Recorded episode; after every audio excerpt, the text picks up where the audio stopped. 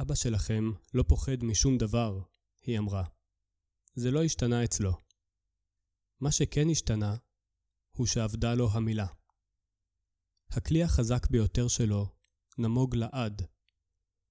האדם שכתב יפה ושרהיטותו הלכה לפניו, נפגע במקום הכי חזק שלו. ובכך היה משהו אירוני. המסע נוגע ללב של ענת הדר, מהשבר הגדול ביותר אל האינסוף, מסופר בדייקנות, רגישות, ואיכשהו בהרבה הומור. הספר חתן הפרס כתוב מצוין ומצליח לספר באופן אופטימי על הפרדות בחיינו, על נאמנות ועל כוחה של מחילה. יעל טבת קלגסוולד קנתה את שמה בגיל 22, כשהשיר שכתבה, בתוך, בוצע על ידי דפנה הרמוני בפסטיבל הזמר העברי, והפך מאז לקנון ברפרטואר הזמר העברי. בהמשך היא כתבה ב"הארץ" וב"מעריב", ושירים או פזמונים, תלוי מי מגדיר את זה, אה, נוספים שכתבה הפכו ללהיטים מוכרים, כמו בגידה של ריטה ושבועה של ריטה ורמי. בשנת 2007 היא גם מתהדרת בתואר סופרת, אז יצא ספרה הראשון, שוליית הקוסם, מאז הוציאה גם את נמר מעופף, והיום היא כאן איתנו, לאחר שסיימתי לקרוא את חתן הפרס. להפליג על מילים, רחוקה.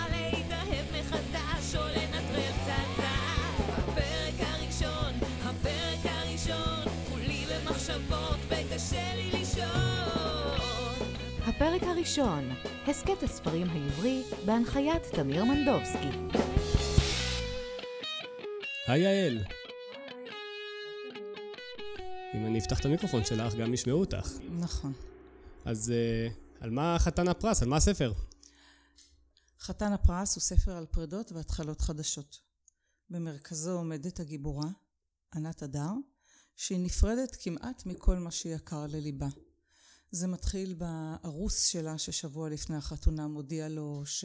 מודיע לה שצר לו, אבל הוא לא אוהב אותה מספיק או לא אוהב אותה יותר מדי ומבטל את החתונה.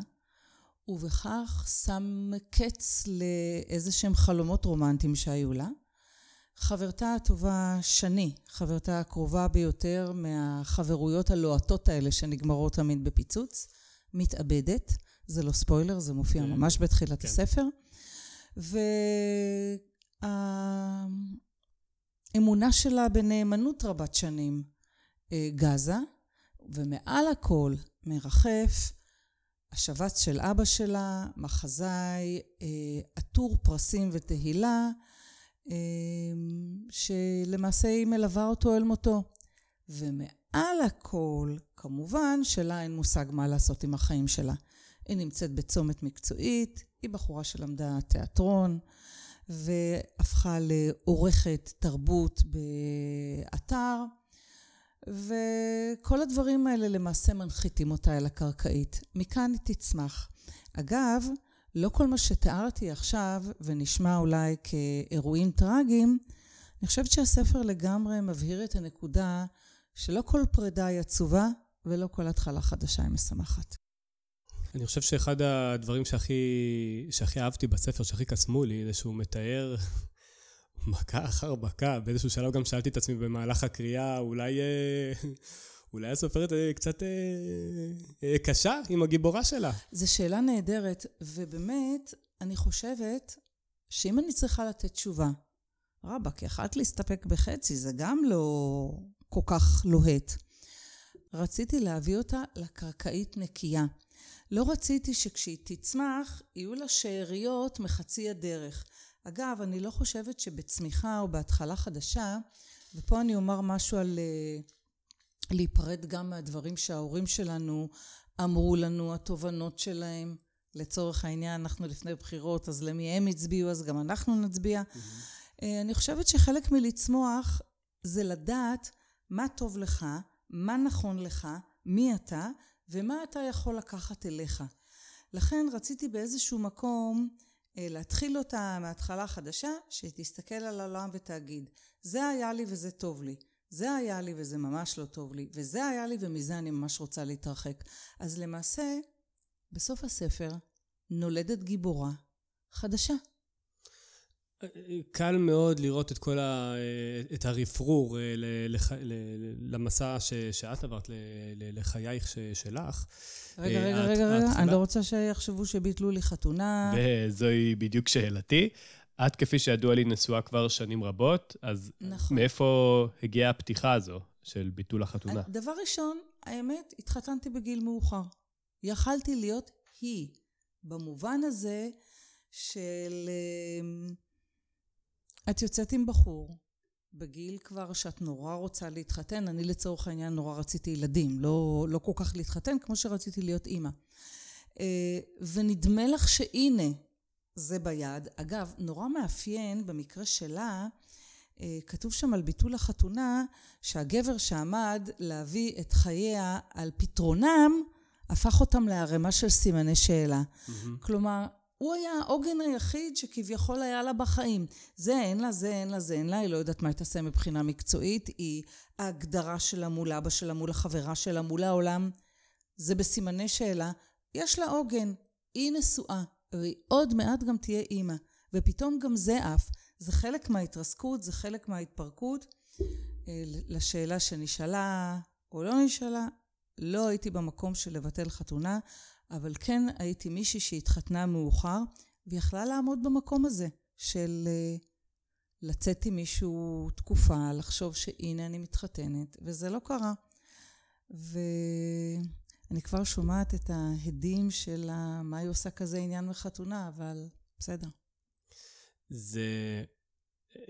זה בעצם איזושהי אה, התמודדות עם אה, פחד ממשהו ש, שלא היה, אבל אותה מציאות מקבילה זה משהו ש, שיכול להיות אה, מאוד מעסיק. אה, בספר אני הרגשתי איזושהי חוויה ביבליותרפית כזו. זאת אומרת, התהליך האיטי של ההידרדרות של האבא, עניין אותי מתי התחלת לכתוב את הספר. אוקיי, okay. אז אני דווקא אתחיל מהסוף, ההידרדרות האיטית של האבא. בוא נגיד ככה, חסכתי לקוראים והייתי מאוד נחמדה איתם, כי אל אבא שלי לקה בשבץ, הוא היה חולה 12 שנה. כלומר, מה שמתואר בספר זה ממש uh, ה-reader's digest של האירוע. בספר זה משהו שלדעתי לוקח אפילו פחות משנה. אצלנו זה בבית, זה היה 12 שנים, וזו חוויה מכוננת. זו חוויה מכוננת במובן זה ש... אדם חזק, אדם פעיל, רהוט, מוח חריף. בום, יום אחד, ללא הודעה מוקדמת, זה איננו. לאבא של אבא שלי גם היה שבץ. ואבא שלי נתן לאבא לה... לאבא של אבא שלי. לסבא שלי. כן. לאבא של כן, אבא כן. שלי היה שבץ, קיבל שבץ. Mm-hmm. ואבא שלי אמר לאימא שלי, זה מופיע בספר, אם זה קורה לי, תראו בי. מה אני אגיד לך? לא היינו תחת הרושם יום אחד במהלך 12 השנים האלה שהוא מעוניין שיראו בו. זה נכון, הוא לא דיבר, וחצי פלג גוף שלו היה משותק והוא היה בכיסא גלגלים.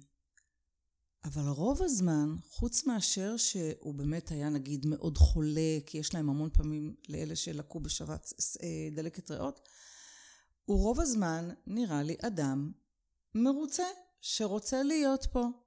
מאוד אוהב את הילדים שלו, אה, נהנה מהיומיום שלו. אז אה, אתה יודע, דברים שרואים משם, לא רואים מפה. ודיברת על אה, ביבליותרפית. כן. זה היה ביבליותרפי במובן זה ש... למרות שהרבה מאוד אנשים שאלו אותי, זה בטח היה לך נורא נורא קשה לכתוב על אבא שלך. אגב, הספר נכתב, התחיל להיכתב אה, כשנתיים אחרי שהוא נפטר, ולא ידעתי על מה אני הולכת לכתוב. Mm-hmm. ידעתי שזה יהיה האירוע שבו מתרחשת הזירה. שזה יכול להיות, לא ידעתי שזה יהיה ציר הזמן, אבל זה הפך בסוף לציר הזמן, מישהו מקבל שבץ עד שהוא נפטר. Mm-hmm. לא ידעתי מה. מה אני הולכת לכתוב? יהיה גיבור, יהיה גיבורה, מה יקרה, מה יעשו? שנתיים כמעט לא ידעתי מה אני כותבת. אבל החלק המשמח דווקא הייתה זה שכתב, היה זה שכתבתי על אבא שלי. הייתי צריכה להעלות אותו מהאוב, כאדם צעיר, כאדם חי, כאדם מדבר. אה, הוא היה אדם מאוד מאוד מקורי ולא צפוי. אז להיזכר בכל מה שבדיעבד מכונה הקטעים האלה, כי בזמן אמת הקטעים האלה היו הרבה פחות משעשעים, היה בזה משהו נהדר. זה היה לחזור ולהיות עם אדם חי. הקטע הקשה לא היה להיזכר בו, להיזכר בו היה מאוד מאוד נעים, ולהיזכר בכל מיני קטעים משפחתיים שכשאתה נזכר בדבר אחד, זה טיק מביא לך עוד דבר ועוד דבר ועוד דבר, ואפילו אם זה לא מאוד מדויק.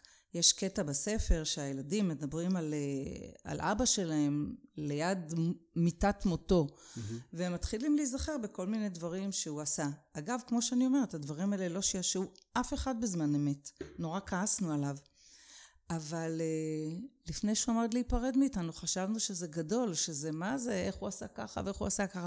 ואחד האחים שלי העלה את זה שהוא הגיע לבית ספר עם הספר דקדוק מתחת הזרוע, לפגוש את המורה לאנגלית, להראות לה שיש לה שגיאות בבחינה.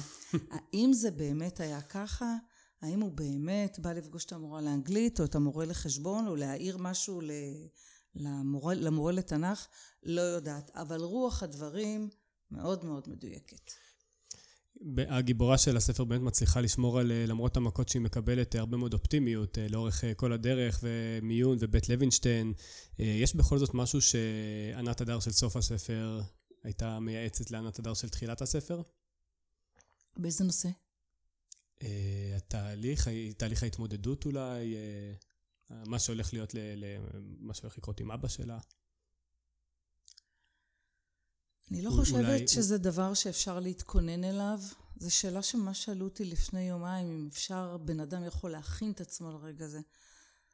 כמה שזה צפוי וכמה שיודעים שאדם צועד בכל מחלה שהיא אל עבר מותו, mm-hmm. שלא לדבר על כולנו. אה, אי אפשר להיערך לזה, אי אפשר להתכונן לזה, זה תמיד בא במפתיע. אני חושבת שבספר יש תיאור איך שהם יושבים אה, מחוץ לחדר המוגבר, שזה סוג של טיפול נמרץ כן. בתוך מחלקה, חדר גדול עם מיטות מסביב, וברור אה, מה עושים שם האנשים שנמצאים שם, רובם לפחות. והם יושבים, והם יודעים. זה השעה האחרונה, זה השעתיים האחרונות, זה היממה האחרונה. עכשיו, הם יודעים מה התוצאה. הוא לא חוזר פתאום בלונדיני עם עיניים כחולות בן 18, הוא הולך למות. ואף אחד לא מעז לקום מהכיסא ולעזוב. הרגע מרחף, אבל התכונה של הרגע הזה זה להפתיע. הלכת לשירותים? בום, הנה, זה תפס אותך. הרגע הפתיע אותך. הלכת הביתה, ירדת לקנות קפה? לא היית שם שזה קרה. עכשיו, יש משהו בעיניי שהוא מדהים. ההזדקקות בכ"פים, לא בקוף, mm-hmm. או ההזדככות כן. של ה... כן. ההזדככות של הרגע הזה, שבו כאילו אתה רוצה להיות עד הסוף. לא לפספס רגע ממשהו שאתה יודע שעומד להילקח ממך. וזה נורא מוזר, מכיוון שאני חושבת שזאתי תחושה שיכולה להיווצר רק במעמד הזה. זה משהו שאנחנו יכולים לדעת בראש. הנה אני מדברת על זה, והייתי יכולה לדבר על זה אולי גם קודם, אבל את הלהרגיש את זה, זה רק כשאתה שם. אביך, אה, יצא לו להגיד לך, אה, תנסי ללכת בגדול יותר, לכתוב... אה, לא, לא. לא הייתה איזושהי דחיפה לא, מצידו? לא, לא, גם לא, גם לא הייתה שום דחיפה מצידו אה, לקטע של תכתבי. אה, בכלל לא. לא הייתה שום דחיפה מצידו, הוא רק האמין שמה שאתה עושה, אתה צריך לעשות הכי טוב שאתה יכול. ו...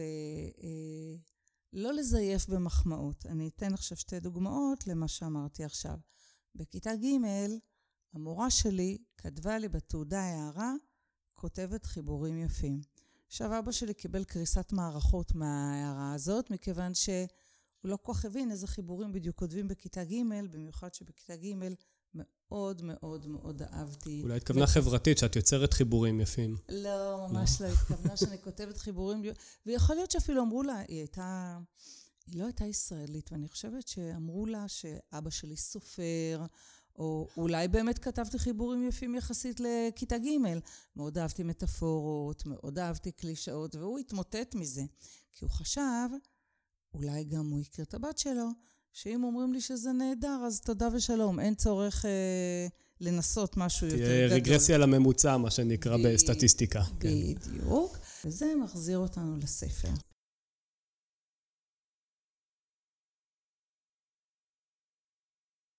ענת הדרי היא גיבורת הספר.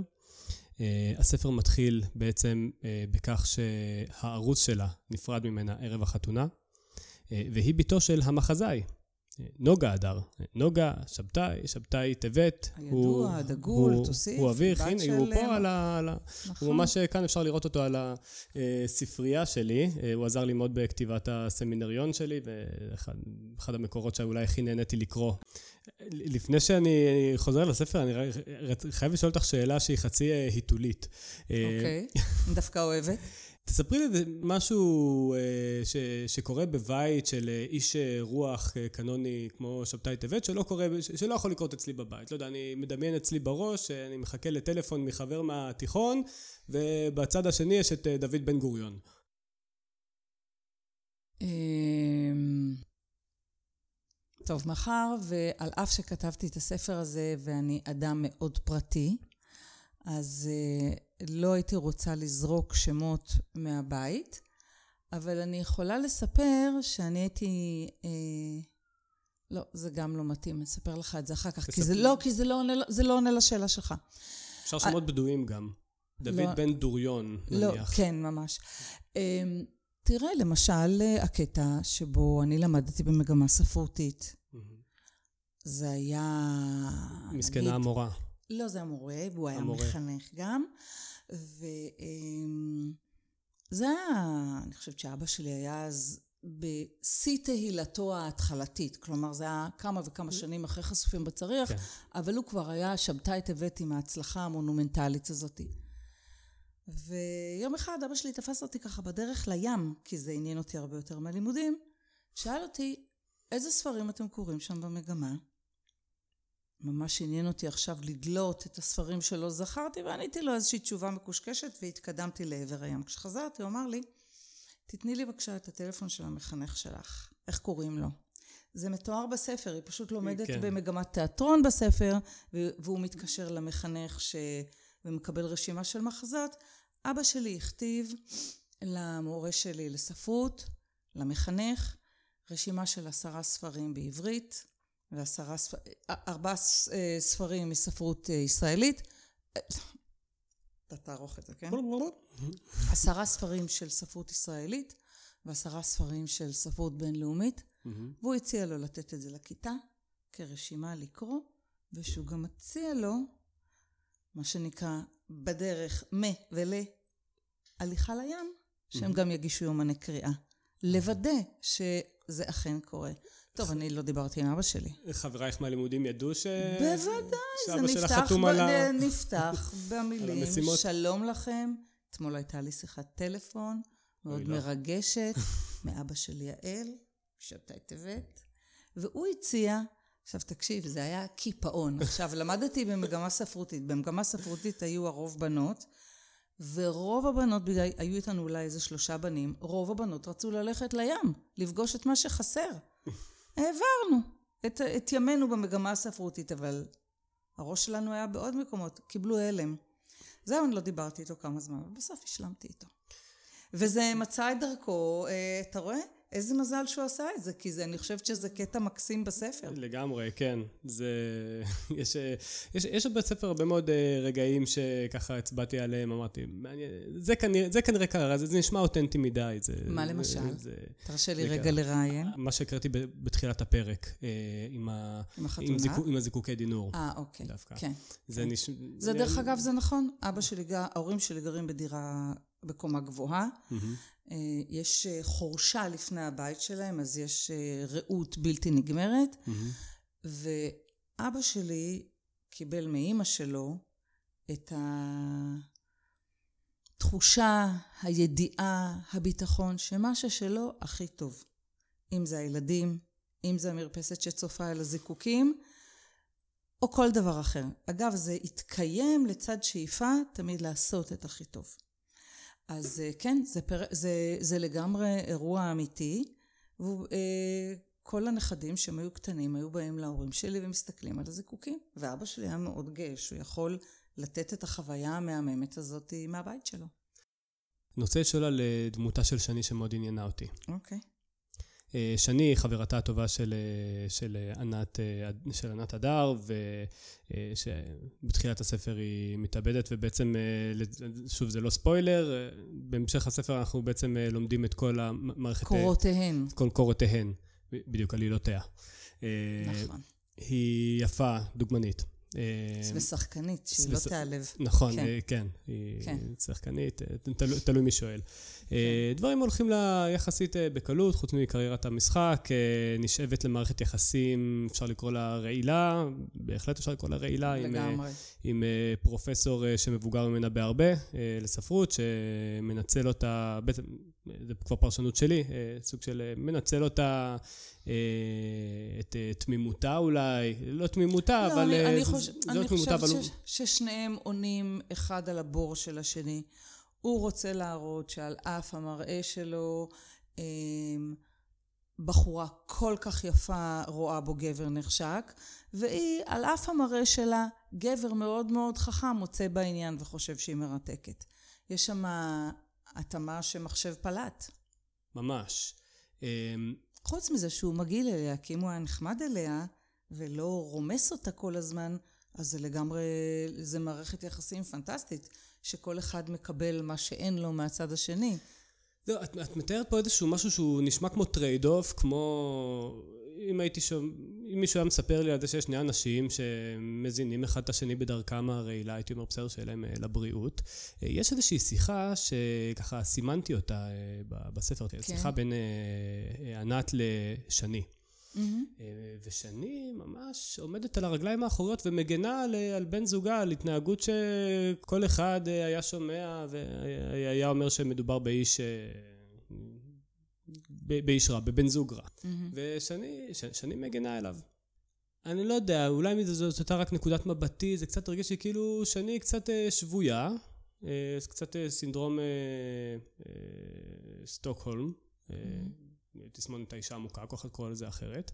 יצא לך עוד פעם במעמד כזה שאת מדברת עם מישהי ש... אה, חשבתי אם אני הייתי בסיטואציה כזאת, לא, לא, שאת מדברת חלילה, חלילה. שאת מדברת עם אישה, לצורך העניין, שאת בטוחה במאה אחוז שמשהו, ש, שמשהו שם לא בריא זה understatement, אה, ואת פשוט מרגישה שאת, שאת מדברת עם מישהי ששבויה?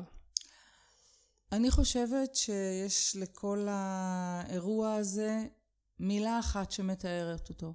קוראים לזה נרטיב. לשני יש נרטיב, לכולנו יש נרטיב. אנחנו חייבים את הנרטיב שיסדר לנו את ההצדקה למה שאנחנו עושים, למה שקרה לנו, למשהו נורא שעשינו, למשהו שנכשלנו בו, למשהו שאנחנו רוצים להגיע אליו. אני חושבת שנאום ההגנה של שני, שהיא בחורה חדה וחכמה, ומבינה לגמרי מה קורה אצלה, לא מסוגלת להשתחרר, סלש לא רוצה להשתחרר, יש שם משהו שמתאים לה. אני רוצה לצטט דווקא משהו מנמר מעופף, כי אמ, אני חושבת שזה משהו שמאוד יענה על השאלה שלך. בנמר מעופף, הגיבורה נשואה לאיש צבא, ואחותה היא פסיכולוגית אה, ברדיו. והגיבורה מקטרת לאחותה על הבעל שלה, שהוא לא בא הביתה, שלכל הילדים האחרים יש אה, אבא, שהיא לבד, שהיא שונאת את הצבא. ואחותה מסתכלת עליו ואומרת לה, לא, אנחנו לא באמת בוחרים משהו שאנחנו לא רוצים. שזה במילים אחרות, עזבי עם כל התלונות ועם כל הסיפורים. את בחרת את זה, את נשארת בזה, ואת גם רואה את היתרונות של זה. והיא שואלת אותה מה היתרונות, היא אומרת, את יכולה לחנך את הילדים איך שאת רוצה, את יכולה לעשות בערב מה שאת רוצה, אך את למעשה עצמאית לחלוטין. כנ"ל לגבי שני.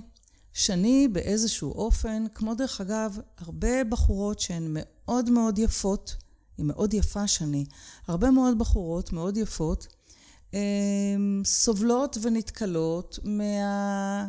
מהנחת עובד המיידית שעושים להם, שהן לא חכמות. עכשיו, שני היא בחורה מבריקה. Mm-hmm. הוא הוכחה בשבילה. יש בה משהו כל כך עמוק שזקוק לזה. אולי אימא שלה אמרה לה פעם משהו על זה, אולי אבא שלה אמר לה פעם משהו על זה.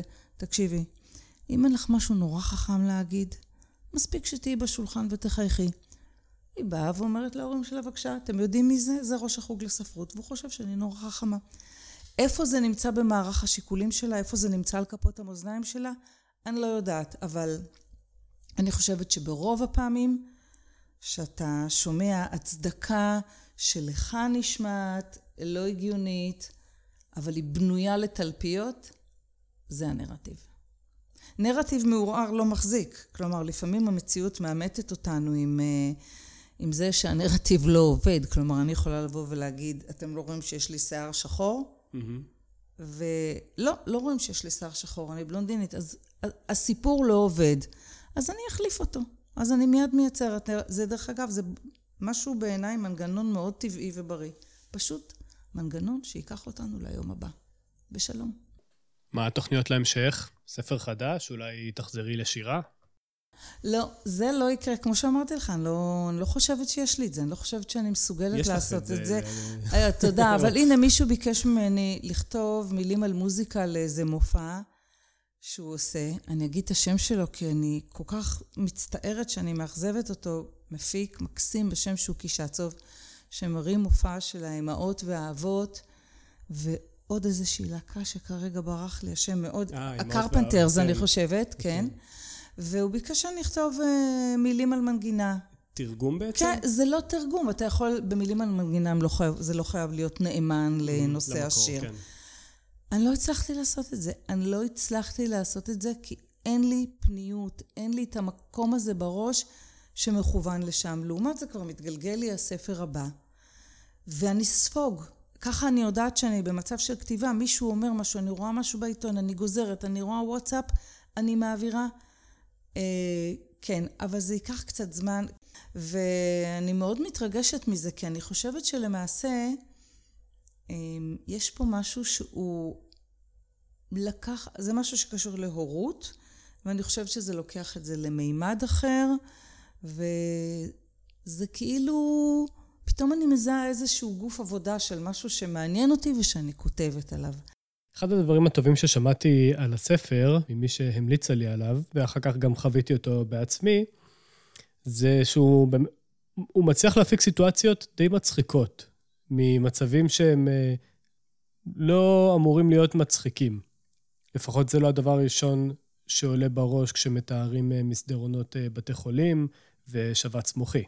תנסי לחשוב על דוגמה שבה ההומור והכתיבה פגשו אותך בחיים האמיתיים? אני אפתח בדוגמה שהיא לא שלי, ואחר כך בדוגמה מתוך הספר.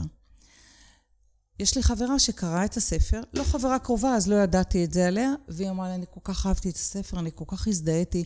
אבא שלי גם, היה לו סטרוק המון המון המון שנים, ואימא שלי לא ויתרה עליו. היא הייתה לוקחת אותו בכיסא גלגלים לתיאטרון, לקולנוע, למקומות, מה שדרך אגב, אבא שלי לא היה מוכן לצאת מפתח הבית. הוא היה בא אליי לפעמים, והיה יוצא לבתי חולים. אבא שלי לא ירד לגינה הציבורית, לא רצה שיראו אותו בכיסא גלגלים, שזה אומר שאיזושהי מודעות כן קיימת כן. למה שיש לך. וזהו, והיא מספרת לי על האבא שלה, ואני אומרת לה, ואבא שלך דיבר? אז היא אמרה לי, אבא שלי, כמו אבא שלך, ניטלה ממנו יכולת הדיבור, הוא לא הוציא מילה, אבל זה לא הפריע לאימא שלי. לצלצל אליי כל בוקר ולפתוח את השיחה במשפט, אתמול אבא אמר לי. אז תקשיב, אי אפשר לא לחייך. זה נורא עצוב שמישהו לא יכול לדבר, אבל זה שיש אישה שפותחת את הבוקר בשיחה עם הבת שלה, שהיא יודעת שאבא שלה לא מדבר ב... אתמול אבא אמר לי שהוא מאוד היה רוצה ללכת לגן חיות. כאילו, זה דבר אחד. והדבר השני, גם בספר, דרך אגב, יש ממש אה, חוויית אה, קריאה כמעט אה, טלפתית. זאת אומרת, אפשר ממש להבין, יש את ה... יש קצת שיקוף של המציאות, זאת אומרת, שומעים, נכון. את, את מתארת את זה שאבא פלט איזושהי נהמה, אבל גם את אומרת מה הוא אמר. כן, ברור. ממש ברור. חוויית קריאה ברור. טלפתית. כן, ברור. סליחה, תמשיכי. לא, והדוגמה האחרונה זה דוגמה שהיא כתובה בספר, והיא אכן קרתה במציאות. שאת אבא שלי הרדימו והרדימו אותו על ההתחלה, ואחרי יומיים אה, קרא לנו הרופא ואמר, יש אצלו פעילות אה, מוחית, נדמה לי שאני מדייקת, ואנחנו חייבים לתת לו עוד חומר הרדמה, הוא מאוד פעיל. ואני אמרתי לאמא שלי, תגידי, אנחנו צריכים להגיע עד פה בשביל לדעת שהמוח שלו פעיל? ממש, רק את האישור אה, שלהם היית צריכה. יש לי שאלה לקראת סיום. זה די ברור בשלב הזה שהספר מגיע ממקום אה, מאוד אותנטי. נכון. כמה ממנו מבוסס באמת על חייך? כמה ממנו הוא מה שנקרא auto-fiction? העברתי שנתיים סדנאות כתיבה בנווה תרצה, ובכל קבוצה היו נשים, כולן מאוד uh, משכילות, מה שמכונה העידית והעילית של הכלא. Mm-hmm. אבל חלק מהן, עברית לא הייתה שפת האם שלהם. היו שם כאלה שהיו להם uh, 200 מילים בעברית. אחת מהן הייתה מישהי שבכל פעם שהיא קראה את המשימה, אני החזקתי את עצמי לא להתפרק. הייתי מקשיבה לה, לא הייתי שומעת השגיאות בעברית, לא הייתי רואה את הטעויות, את המבנה המשפט הלא נכון, הייתי שומעת רק מוזיקה. מוזיקה של אמת. ידעתי שמה שהיא קוראת הוא אותנטי. אני חושבת שזה מה שבסופו של דבר מעניין קורה. אני חושבת שמה שמעניין את הקורא זה אם אני גלויה איתו. כמו שאמרתי, לא אם זה היה מחברת חשבון או מחברת אנגלית, כשאבא שלי בא לבית ספר לפגוש את המורה, אם ביטלו לי חתונה ואם הייתה לי חברה כמו שאני. זה החלקים שברגע שכבשתי את אמונו של הקורא, זה הדבר היחיד שמעניין אותו, והוא רץ איתי מההתחלה עד הסוף.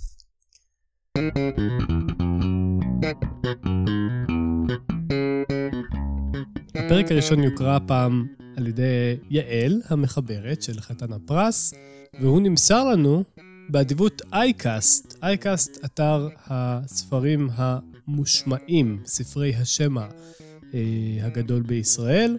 אה, אני אישית משתמש בו ומאוד כיף לי להאזין שם לספרים, ואנחנו נשמע את הפרק ממש כפי שהוא מושמע אה, באתר אייקאסט. אז הנה אנחנו מתחילים.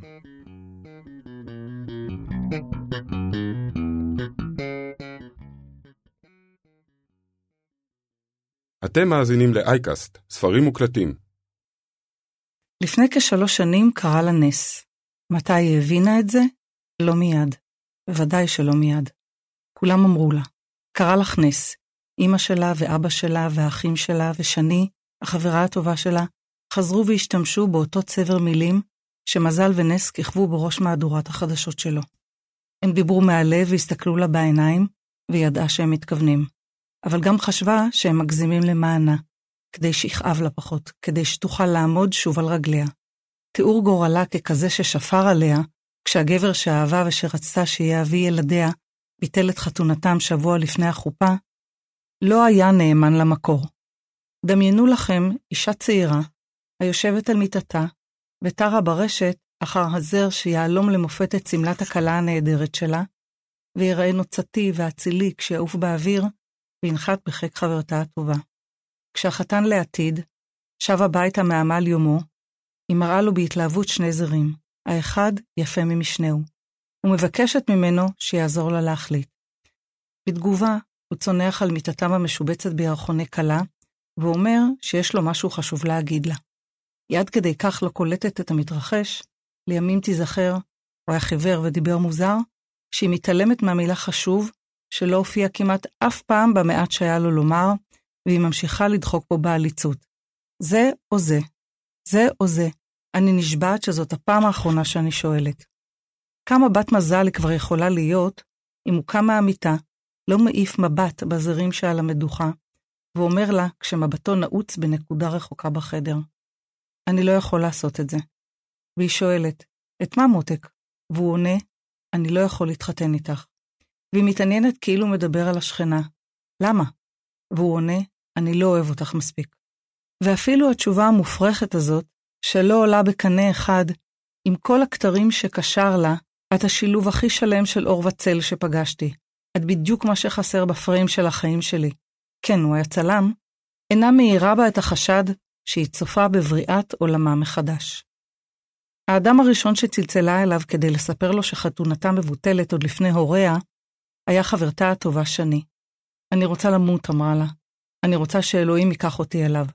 טוב, אמרה החברה הטובה שהגיעה מיד, אבל לפני שאת מתה, ספרי לי הכל. אל תשמיטי אף פרט, אני חייבת להבין מה קרה. הכלה שלא קרתה, תיארה באוזני חברתה את קורות ביטול חתונתה, ושבה למרר בבכי.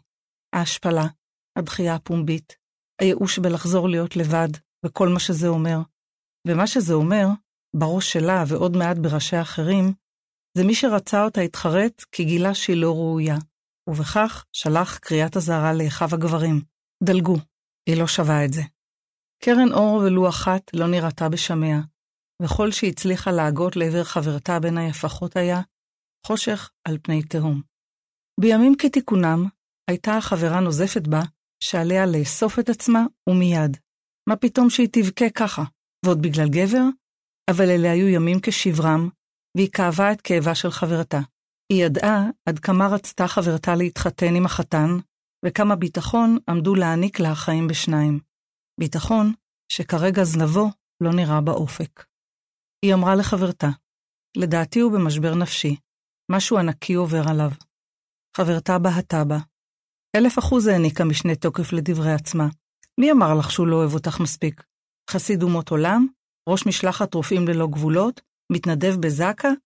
אמר לך את זה אודי, אודי האגואיסט, מה לו ולאהבה, ממתי יש לו מקום בלב חוץ מלעצמו. הכלה המושפלת מחתה. הוא לא כזה החלה לומר, אולם נבלמה מיד על ידי חברתה. את עוד מגינה עליו הזדעקה? ומבלי להמתין לתשובה חרצה, הוא מאוד כזה. המיועדת שבה לבכות. עד כדי כך טעתה במישהו שחשבה שהיא מכירה, עד כדי כך היא כהה, ובליבה השיבה. הוא לא כזה. אני יודעת שהוא לא כזה. את לא במצב להבין את זה, קראה החברה הטובה את מחשבותיה, אבל תסמכי עליי, הוא במשבר גדול מאוד. אולי הוא באמת במשבר ניסתה להאמין לחברתה, אך האמינה דווקא לא. הוא לא אוהב אותה יותר, או מספיק. היא לא זכרה את מילותיו המדויקות. כשנאמרו, נשמעו לה מתגלגלות מרחוק, וכאלה שאינן נוגעות לה. אחרי שבישר לה בפנים קודרות שהוא כבר לא מרגיש את עומק השדה שלו איתה, ביטוי יפה מעולם הצילום שהרבה להשתמש בו, שכבו בפעם האחרונה. כדרכן של פעמים אחרונות, גם לשלהם היה טעם של שיא. להפתעתה הוא בכה, והיא בכתה בעקבותיו. הוא ליטף את שערה ואמר לה, את חייבת להבין אותי. הדבר האחרון שהייתי רוצה זה לפגוע בך, אבל אני חייב להיות שלם עם עצמי. ואולי הוא אמר, אני חייב לחיות עם עצמי בשלום.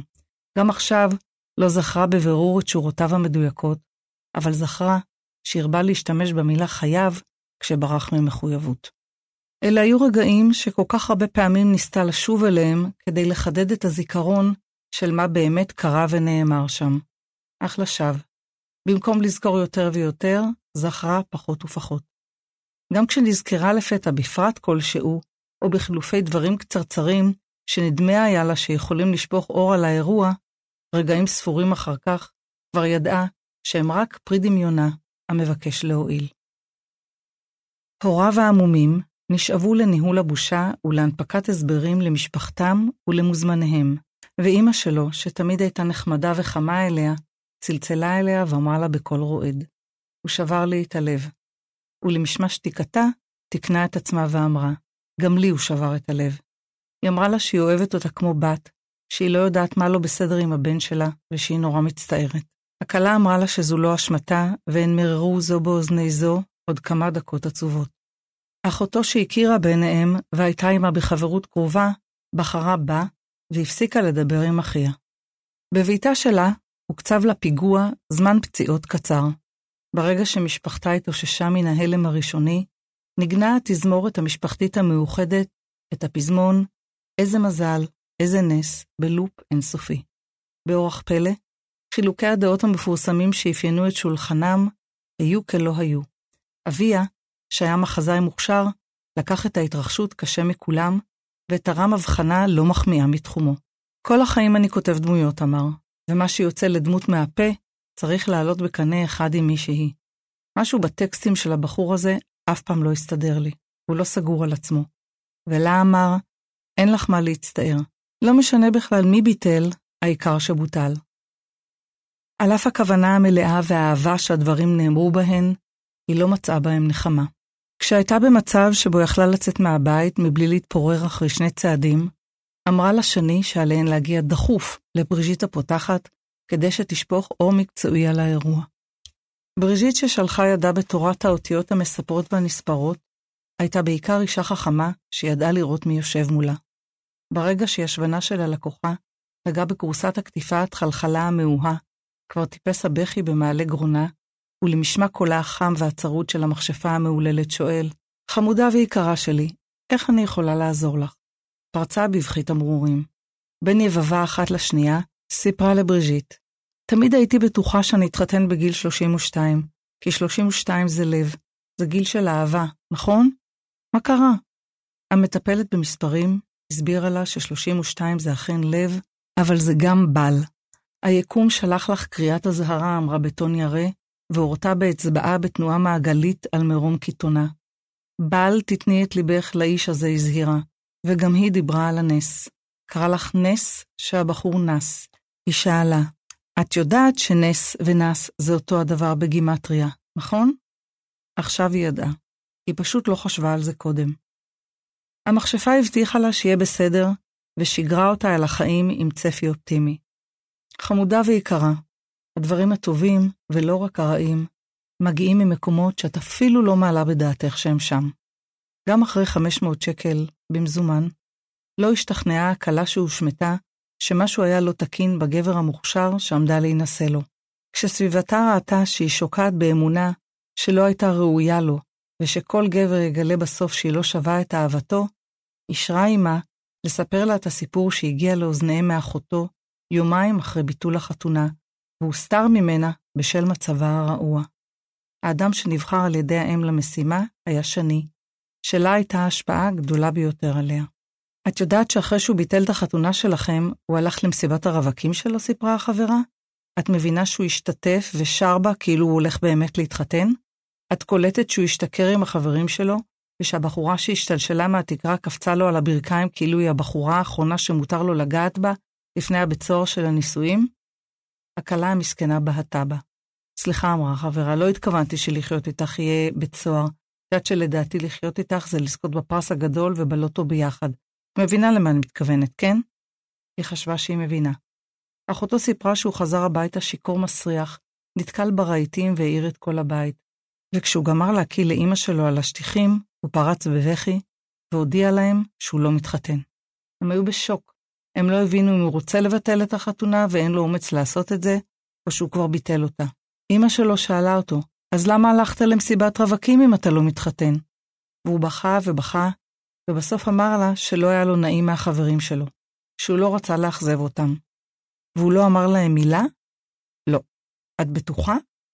אחותו צלצלה למחרת לחבר הכי טוב שלו, זה שהוריד אותו בבית עם המונית, ושאלה אותו איך היה. הוא אמר שהיה סוף כל הסופים, ושאם הוא ישתכר ככה במסיבת רווקים, צריך לשמור עליו טוב טוב בחתונה. החברה השתתקה. גם הכלה המיועדת לשעבר לא אמרה מילה. אולי חככו בדעתן איזה חלק מההתרחשויות יותר גרוע. ה"אני לא אוהב אותך מספיק" הפתאומי, או ההתחזות לחתן במסיבת רווקים. באוזני הכלה הדהד משפט שאמר לה ברגע של גילוי לב נטול מחיצות ובגדים. אני חייב להיות ישר עם עצמי, אמר לה, והיא חלקה את משפט המפתח עם חברתה. הישר שלו לא נראה לך קצת עקום? שאלה, דמעות כבר נוצצות בעיניה.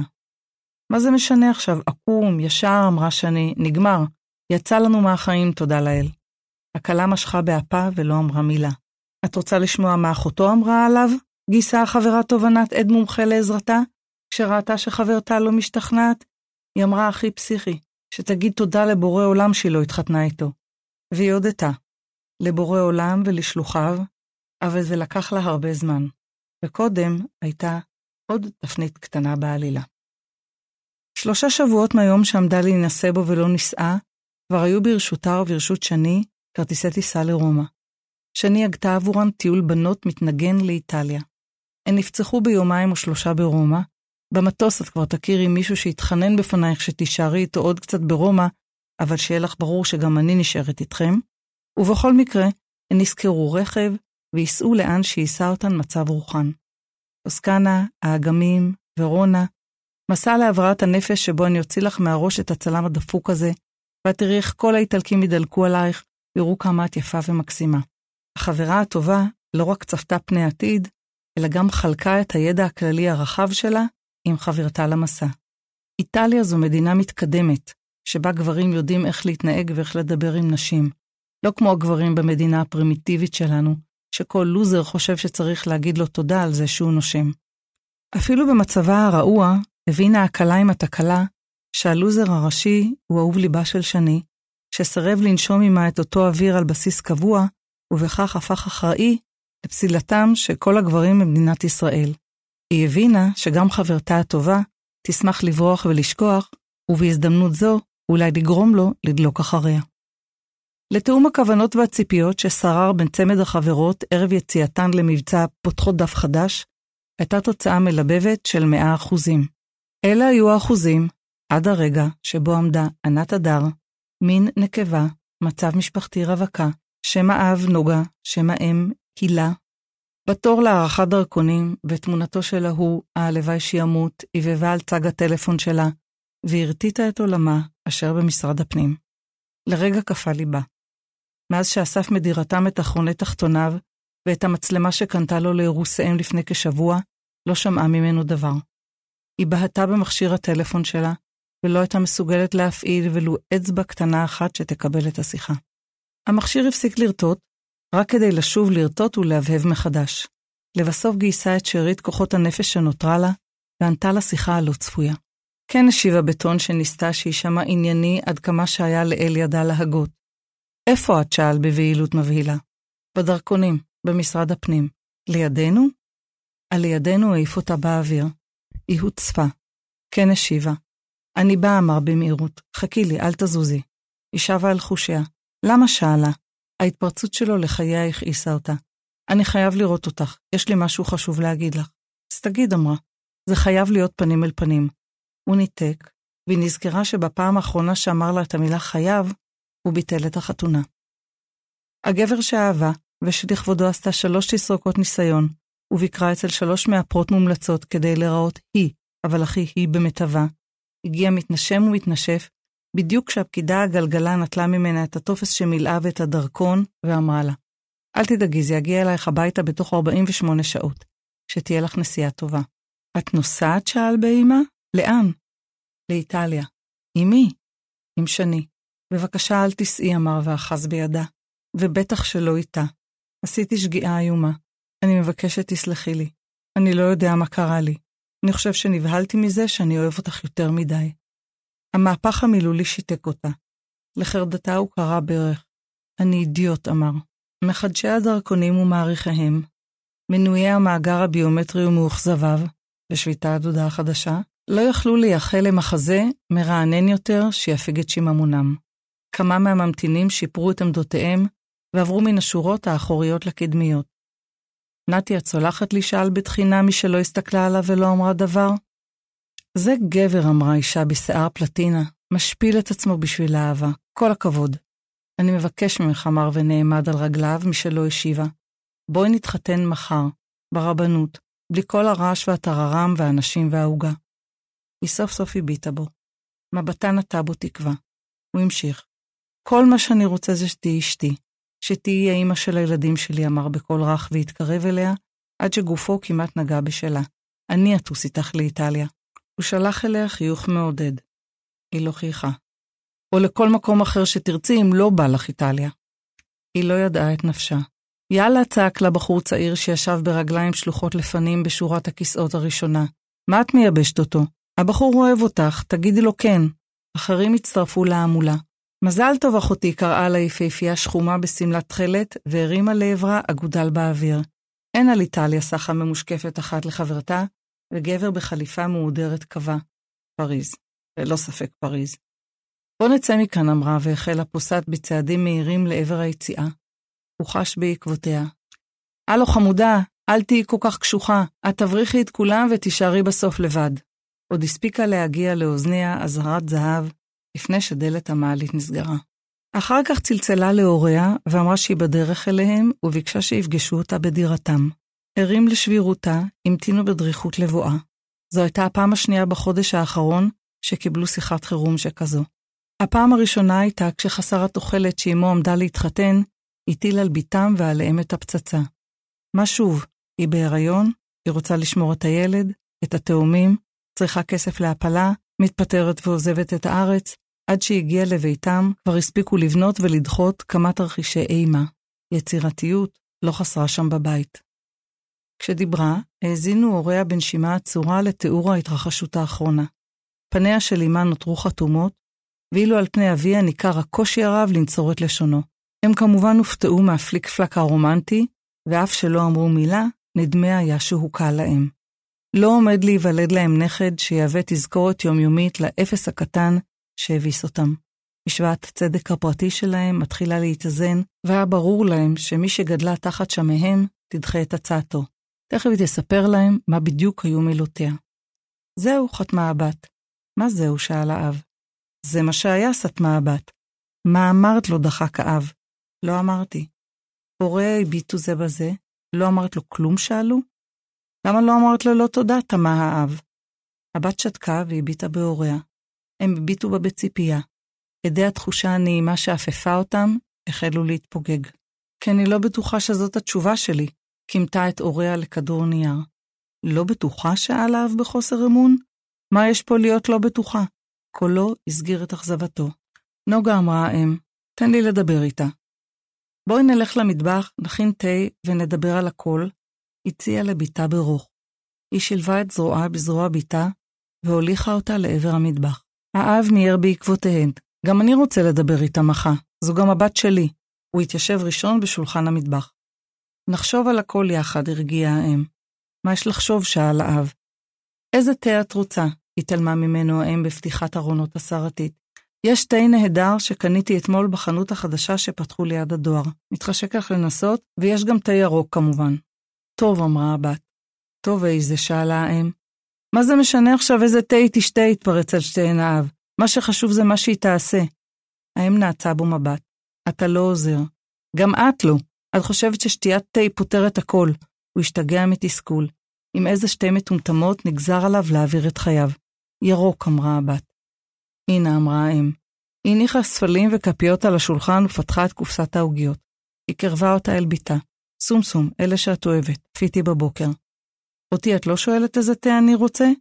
האב חש שדוחקים אותו מחוץ לאזור נפילת ההחלטות. אני יודעת איזה תה אתה רוצה, אמרה האם. כשמילא את הקומקום מים, גבה אל ביתה ובעלה, שאלה בנימה כמעט אגבית. את עוד אוהבת אותו? אני לא בטוחה, השיבה הבת בקול רפה. אולי כן. אולי כן התפלץ האב? את לא כועסת עליו? אני כועסת, אמרה הבת, אבל עכשיו הוא דווקא כן רוצה להתחתן. ואולי אני אתחרט אחר כך אם אני אומר לו שאני לא רוצה. הבלבול שלה היה מחמיר לב. הוריה שמעו אותו. אביה אותה. את לא תתחרטי, תאמיני לי, אין לך על מה. האם מיהרה להתיישב לידה, חיבקה אותה ואמרה, את לא נשמעת לי כרגע בטוחה במה שאת רוצה לעשות. אני צודקת? הבת הנהנה בראש מורכן ובעיניים מוצפות. אז אם את לא בטוחה מה את רוצה, וזה הדבר היחיד שחשוב כרגע, את לא צריכה להחליט. כשתדעי מה את רוצה לעשות, תודיעי לו, וגם לנו. את לא צריכה למהר. שלחה אל ביתה חיוך. היא השיבה לה בחיוך רפה. בעיני בעלה ירק אש דרקון, שאיים לכלות את שתיהן. כשהיו בגפם, עמדה האם לנזוף בבעלה על התערבותו הבוטה במה שאמורות להיות החלטותיה של בתם בלבד. אולם הוא הקדים אותה. אם אני כגבר אומר על גבר אחר דבר כל כך מוחלט, כנראה אני יודע על מה אני מדבר. את יכולה לתת יותר משקל למה שאני אומר גער בה. מה זה קשור שאתה גבר? שאלה הרעיה. זה קשור, השיב. אני מכיר את בני מיני. וגם כי אתה כותב דמויות ומכיר את נבחי הנפש שלהם עוד יותר טוב מהן, לא? ציטטה באוזניו את עצמו. סבלנותה אליו החלה פוקעת. המחזה התעלם מהלחן המלגלג. בהחלט אמר, בוודאי.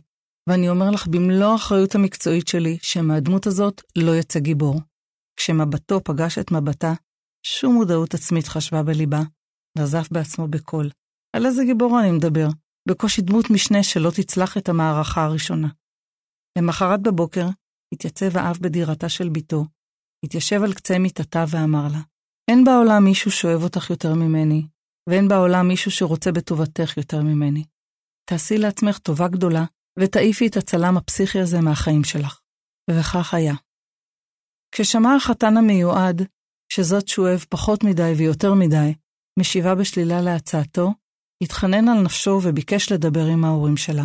הוא היה בטוח שאחרי שיסביר להם מה קרה, הם יסלחו לו. אבא שלך ואני אמנים, גם הוא אדם רגיש, הוא יבין אותי, פנה לליבה. היא התפתלה. היא לא רצה להיות רעה, בכל זאת הוא היה מישהו שהיא אהבה, אוהבת, היא כבר לא ידעה, אך לא חזרה בה מסירובה. לפני שפרץ בבכי קורע לב, הבטיח לה ערים וגבעות, והאשים דווקא את שני בהדחתו הסופית. החברה הכי טובה שלך הסיתה אותך נגדי.